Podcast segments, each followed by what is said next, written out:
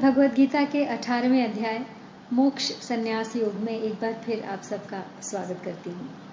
इस अध्याय से हम पढ़ चुके हैं 20 श्लोक, जिनमें भगवान अर्जुन को कर्म योग और सांख्य योग के बारे में विस्तार से बता रहे हैं अर्जुन के प्रश्न करने पर कि श्रद्धा कौन सी श्रेष्ठ है? तो भगवान यहाँ पे ये कह रहे हैं कि श्रद्धा, ज्ञान, बुद्धि, कर्म और गुण, ये सभी त्रिविध होते हैं, तीन प्रकार के होते हैं, यानी तामसी, राजसी और सात्विकी। तो इसी प्रसंग को आज भी आगे बढ़ाऊँगी। तो एक बार दोहरा लेते हैं पिछले श्लोक, फिर आगे चलेंगे। आधार कर्ता और सब साधन पृथक विस्तार से, चेष्टा विविध विध दैव, ये हैं हेतु पाँच प्रकार के। तन मन वचन से जन सभी जो कर्म जग में कर रहे। हो ठीक या विपरीत, उनके पाँच ये कारण कहे। जो मूढ़ अपने आप को ही किंतु करता मानता, उसकी नहीं है शुद्धि, बुद्धि न ठीक वह कुछ जानता। जो जन अहंकृत भाव बिन, नहीं लिप्त जिसकी बुद्धि भी, नहीं मारता वह मार कर भी है न बंधन में कभी। नित ज्ञान ज्ञाता ज्ञेय करते कर्म में है प्रेरणा। है कर्म संग्रह, करण करता कर्म तीनों से बना। सुन ज्ञान एवं कर्म करता भेद गुण अनुसार है। जैसे कहे हैं सांख्य में, वे सर्व तीन प्रकार हैं। सब भिन्न भूतों में अनश्वर एक भाव, अभिन्न ही। जिस ज्ञान से जन देखता है, ज्ञान सात्विक है वही।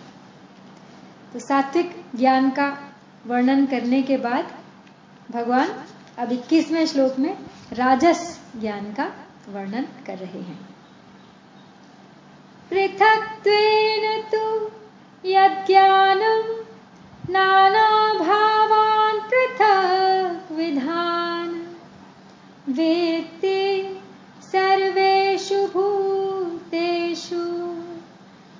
तज्ज्ञानम विद्धिराजसम परंतु जो ज्ञान, अर्थात जिस ज्ञान के द्वारा मनुष्य संपूर्ण प्राणियों में अलग अलग अनेक भावों को अलग अलग रूप से जानता है, उस ज्ञान को तुम राजस समझो। तो यहाँ राजस ज्ञान में राग की मुख्यता बताई है। रजो रागात्मकम विद्धि। यानी राग का यह नियम है कि वह जिसमें आ जाता है, उसमें किसी के प्रति आसक्ति, प्रियता पैदा करा देता है। और किसी के प्रति द्वेष पैदा करा देता है। इस राग के कारण ही मनुष्य, देवता, यक्ष, राक्षस, पशु, पक्षी, कीट, पतंग, वृक्ष, लता आदि जितने भी चर, अचर प्राणी हैं, उन प्राणियों की विभिन्न आकृति, स्वभाव, नाम, रूप, गुण आदि को लेकर राजस ज्ञान वाला मनुष्य उनमें रहने वाली एक ही अविनाशी आत्मा को तत्व से अलग अलग समझता है। इसी तरह जिस ज्ञान से मनुष्य अलग अलग शरीरों में अंतकरण, स्वभाव, इंद्रियाँ, प्राण आदि के संबंध से प्राणियों को भी अलग अलग मानता है, वह ज्ञान राजस कहलाता है। अब राजस ज्ञान में जड़ चेतन का विवेक नहीं होता। तो परिशिष्ट भाव यहाँ यही है कि क्रिया और पदार्थ दोनों को सत्ता देकर उनके साथ राग पूर्वक संबंध जोड़ने के कारण सब अलग अलग दिखाई देते हैं। तो अब भगवान तामस ज्ञान का वर्णन कर रहे हैं। यत्तु कृत्सन्नवत् एकस्मिन् कार्ये सक्तम अहेतुकम् अतत्वार्थवत् अल्पम च तत्तामसम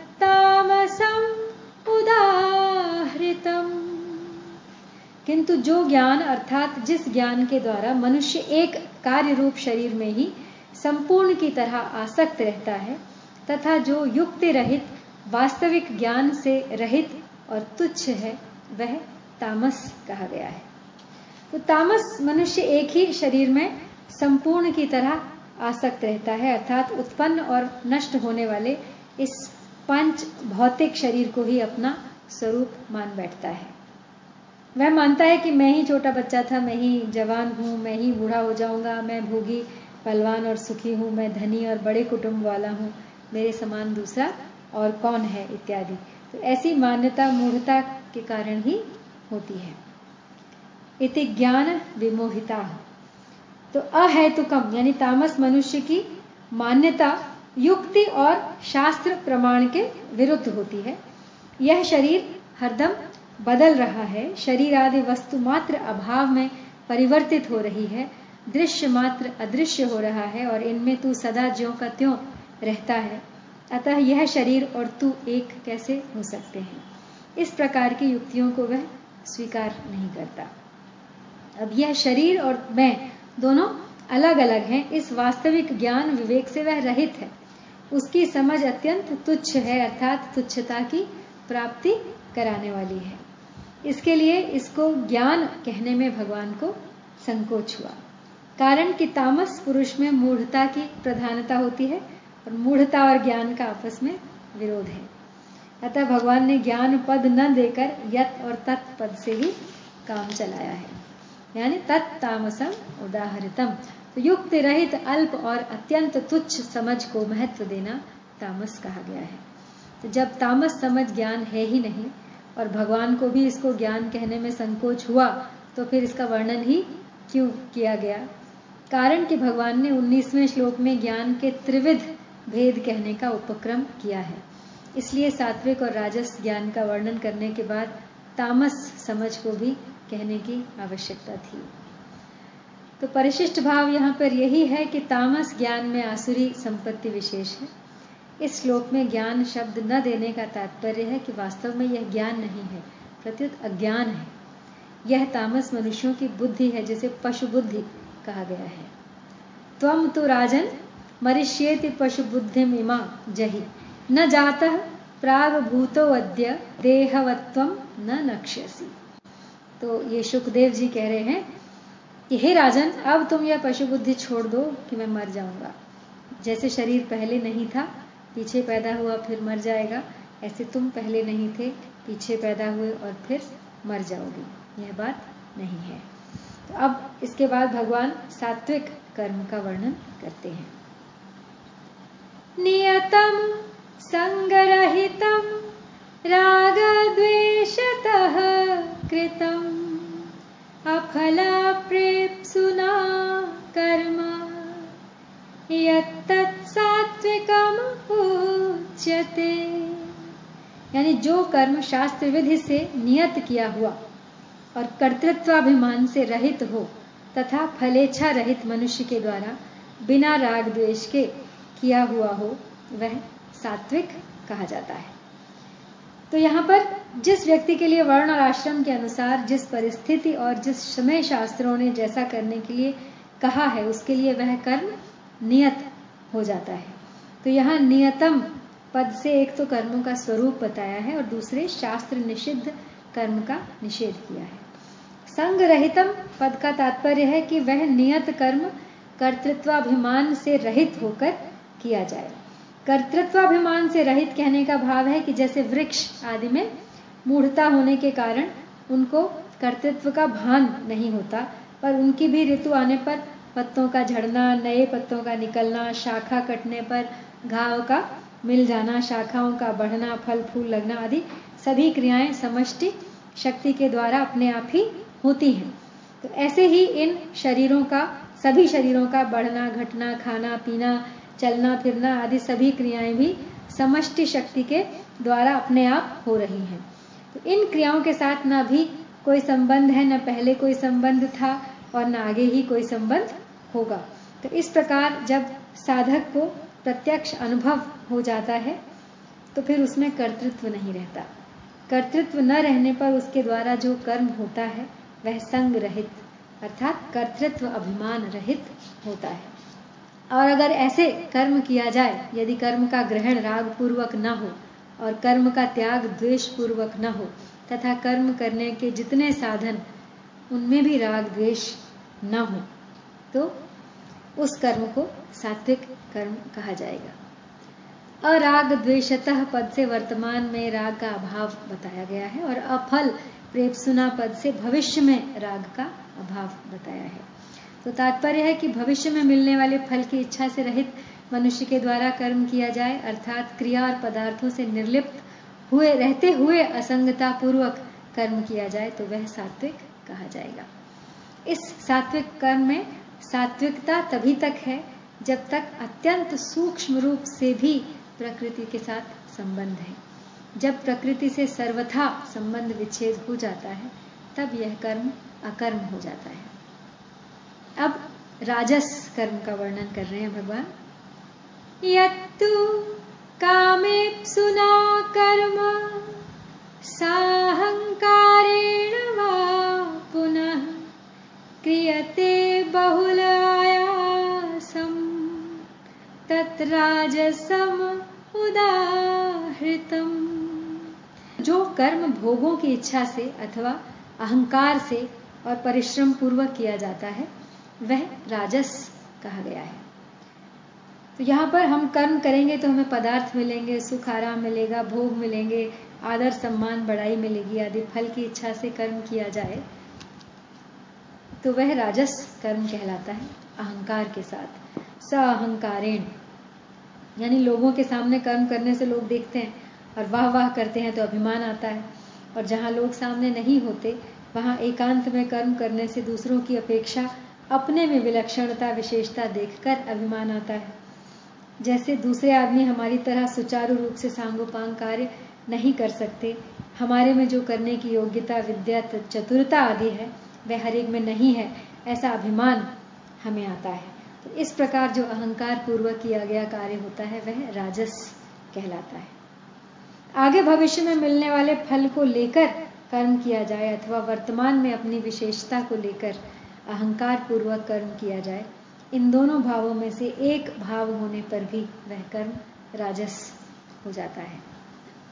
तो तात्पर्य है कि फलेच्छा और अहंकार, इन दोनों में से जब एक भाव होने पर भी कर्म राजस हो जाता है, तब दोनों भाव होने पर तो वह कर्म राजस हो ही जाएगा। तो कर्म करते समय हर एक व्यक्ति के शरीर में परिश्रम तो होता ही है, पर जिस व्यक्ति में शरीर के सुख और आराम की इच्छा मुख्य होती है, उसको कर्म करते समय शरीर में ज़्यादा परिश्रम मालूम देता है। तो जिस व्यक्ति में कर्म फल की इच्छा तो मुख्य है, पर शारीरिक सुख आराम की इच्छा मुख्य नहीं है, अर्थात सुख आराम लेने की स्वाभाविक ही प्रकृति नहीं है। उसको कर्म करते हुए भी शरीर में परिश्रम नहीं मालूम देता। कारण कि भीतर में भोगों और संग्रह की जोरदार कामना होने से उसकी वृत्ति कामना पूर्ति की तरफ़ ही लगी रहती है, शरीर की तरफ़ नहीं। तो तात्पर्य है कि शरीर के सुख आराम की मुख्यता होने से फलेच्छा की अवहेलना हो जाती है और फलेच्छा की मुख्यता होने से शरीर के सुख आराम की अवहेलना हो जाती है। लोगों के सामने कर्म करते समय अहंकार, जन्य सुख की खुराक मिलने से और शरीर के सुख आराम की मुख्यता न होने से राजस मनुष्य को कर्म करने में परिश्रम मालूम नहीं देता। परंतु एकांत में कर्म करते समय अहंकार, जन्य सुख की खुराक न मिलने से और शरीर के सुख आराम की मुख्यता होने से राजस मनुष्य को कर्म करने में ज़्यादा परिश्रम मालूम देता है। सो तत् राजसम उदाहृतम। ऐसे फल की इच्छा वाले मनुष्य के द्वारा अहंकार और परिश्रम पूर्वक किया हुआ जो कर्म है, वह राजस कहा गया है। तो राजस मनुष्य अपनी आवश्यकताओं को बहुत अधिक बढ़ा लेता है, जिससे प्रत्येक काम में उसको अधिक वस्तुओं की ज़रूरत पड़ती है और जरूरतें उसकी बढ़ती ही जाती हैं। अधिक वस्तुओं को जुटाने में परिश्रम भी अधिक होगा अब राजस मनुष्य कर्मों का विस्तार अधिक करता है, इसलिए भी उसको परिश्रम अधिक होता है। शरीर में राग रहने के कारण राजस मनुष्य शरीर का आराम चाहता है चाहता है, जिससे उसको थोड़े काम में भी अधिक परिश्रम मालूम देता है। अब तामस कर्म का वर्णन कर रहे हैं भगवान। अनुबंधम क्षयम हिंसा च पौरुषम। मोहा आरभ्यते कर्म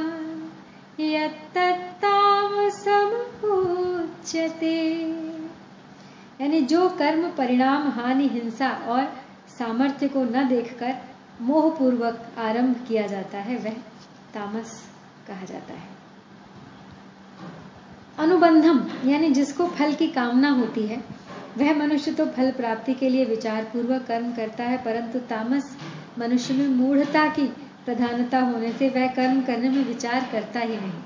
इस कार्य को करने से मेरा तथा दूसरे प्राणियों का अभी और परिणाम में कितना नुकसान होगा, कितना अहित होगा, इस अनुबंध अर्थात परिणाम को न देखकर वह कार्य आरंभ कर देता है।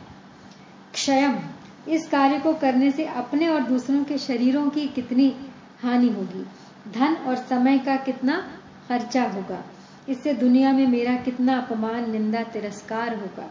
लोक पर लोक बिगड़ जाएगा और नुकसान को देख न देखकर ही वह कार्य आरंभ कर देता है। हिंसाम यानी इस कर्म से कितने जीवों की हत्या होगी, कितने श्रेष्ठ व्यक्तियों के सिद्धांतों और मान्यताओं की हत्या हो जाएगी। दूसरे मनुष्यों की मनुष्यता की कितनी भारी हिंसा हो जाएगी। अभी के और भावी जीवों के शुद्ध भाव, आचरण, वेशभूषा खान पान आदि की कितनी भारी हिंसा हो जाएगी। इससे मेरा और दुनिया का कितना अधः पतन हो जाएगा। इस हिंसा को न देखकर वह कार्य आरंभ कर देता है। अनवेक्ष्य च पौरुषम। यानी इस काम को करने की मुझमें कितनी योग्यता है, कितना बल है, कितना सामर्थ्य है, मेरे पास कितना समय, कितनी बुद्धि है, कितनी कला है, कितना ज्ञान है और अपने पौरुष या पुरुषार्थ को न देखकर ही वह काम आरंभ कर देता है। मोहात आरभ्यते कर्म यत तामसम उच्यते। तो तामस मनुष्य कर्म करते समय उसके परिणाम, उससे होने वाले नुकसान, हिंसा और अपनी सामर्थ्य की बिल्कुल चिंता नहीं करता। और जैसा मन में भाव आया, उस समय बिना विवेक विचार के वैसा ही कर बैठता है। इस प्रकार किया गया कर्म तामस कर्म कहलाता है। तो तामस मनुष्य अपनी शक्ति, परिणाम आदि का विचार न करके मूर्खता से काम करता है। जैसे बिना विचारे जो करे, सो पाछे पछताए, काम बिगाड़े आपना जग में होत हसाए। जग में होत हसाए, चित्त में चैन न पाए, खान पान, सम्मान, राग, रंग, मन ही न भारे कह गिरधर कविराय, करम गति टरत न टारे। खटकत है जिय माही कियो जो बिना विचारे। तो वह स्वाभाविक ही ऐसे काम करता है जिनसे दूसरों को बाधा पहुँचे। जैसे रास्ते में खड़े होकर बातें करने लग जाए, रास्ते में साइकिल खड़ी कर देना, दूसरों को लगने वाली बाधा की तरफ़ उसका ध्यान नहीं जाता। सात्विक स्वभाव स्वतः उत्थान की तरफ़ जाता है। राजस स्वभाव में उन्नति रुक जाती है और तामस स्वभाव स्वतः पतन की तरफ़ जाता है। तो अब भगवान सात्विक कर्ता के लक्षण बता रहे हैं। करने वाला भी सात्विक, तामसिक, राजसिक होता है। मुक्त संगो अनहमवादी धृति उत्साह समन्वित, सिद्धया सिद्धयो निर्विकार, कर्ता सात्विक उच्यते। यानी जो कर्ता राग रहित कर्तृत्व अभिमान से रहित, धैर्य और उत्साह युक्त तथा सिद्धि और असिद्धि में निर्विकार है, वह सात्विक कहा जाता है। तो मुक्त संग, यानी जैसे सांख्य योगी का कर्मों के साथ राग नहीं होता, ऐसे ही सात्विक कर्ता भी राग रहित होता है। कामना, वासना, आसक्ति, स्पृहा, ममता आदि से अपना संबंध जोड़ने के कारण ही वस्तु, व्यक्ति, पदार्थ, परिस्थिति, घटना आदि में आसक्ति, लिप्तता आ जाती है। तो सात्विक कर्म इस लिप्तता से सदा रहित होता है। फिर है अनहमवादी, यानी पदार्थ, वस्तु, परिस्थिति आदि को लेकर अपने में वो जो एक विशेषता का अनुभव करता है, उसे कहते हैं अहम वदनशीलता यह अहम वदनशीलता आसुरी संपत्ति होने से अत्यंत निकृष्ट है, यानी अपनी आप ही बड़ाई करना, अपने बारे में बढ़ बढ़ के बोलना। तो सात्विक कर्ता में यह अहम वदनशीलता अभिमान तो रहता ही। नहीं, प्रत्युत मैं इन चीज़ों का त्यागी हूँ, मुझमें यह अभिमान नहीं है, मैं निर्विकार हूँ। मैं सम हूँ, मैं सर्वथा निष्काम हूँ, मैं संसार के संबंध से रहित हूँ। इस तरह के अहम भाव का भी उसमें अभाव रहता है। तो उसमें कर्तव्य कर्म करते हुए विघ्न बाधाएँ आ जाएँ, उस कर्म का परिणाम ठीक न निकले।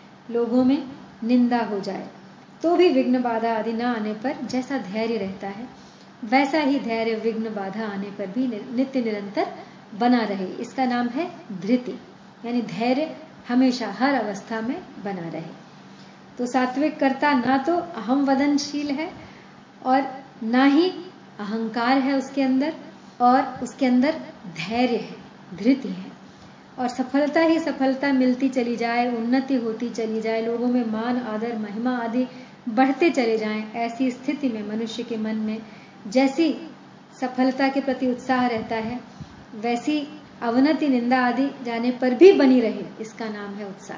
यानी उन्नति हो या अवनति, नाम हो या न हो सात्विक कर्ता इस प्रकार की धृति और उत्साह से युक्त रहता है, जो सदा सम है।